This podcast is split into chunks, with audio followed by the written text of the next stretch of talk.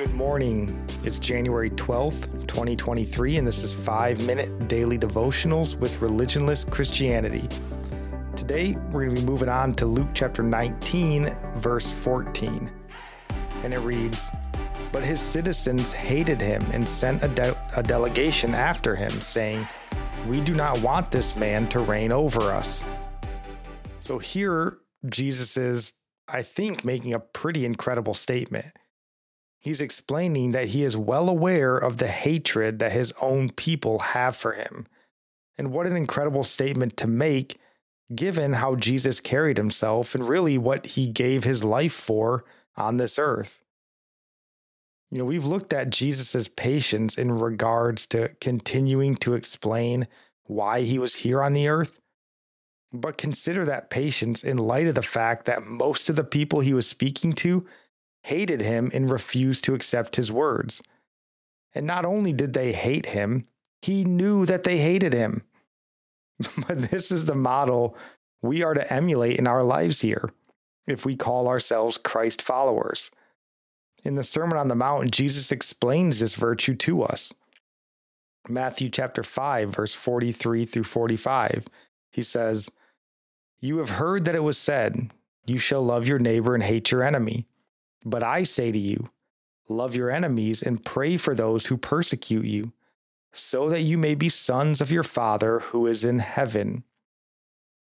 Jesus shows this throughout his entire earthly ministry, even up until death on the cross, where he cried out in Luke 23 34, Father, forgive them, for they know not what they do.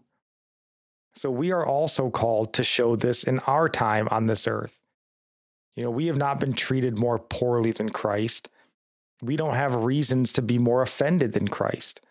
Rather, our hearts are filled less with love than His, and this is our problem. So we need to pray that we would be, you know, more filled with a love like Christ so that we can love like Christ. Yeah, it's impossible to love our enemies without God pouring his love into our hearts for them. In Mark chapter 10, verse 27, Jesus says, With men it is impossible, but not with God, for with God all things are possible.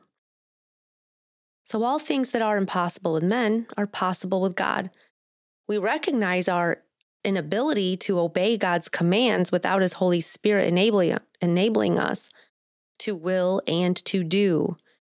Philippians chapter 2 verse 13 says, "For it is God who works in you both to will and to do for his good pleasure."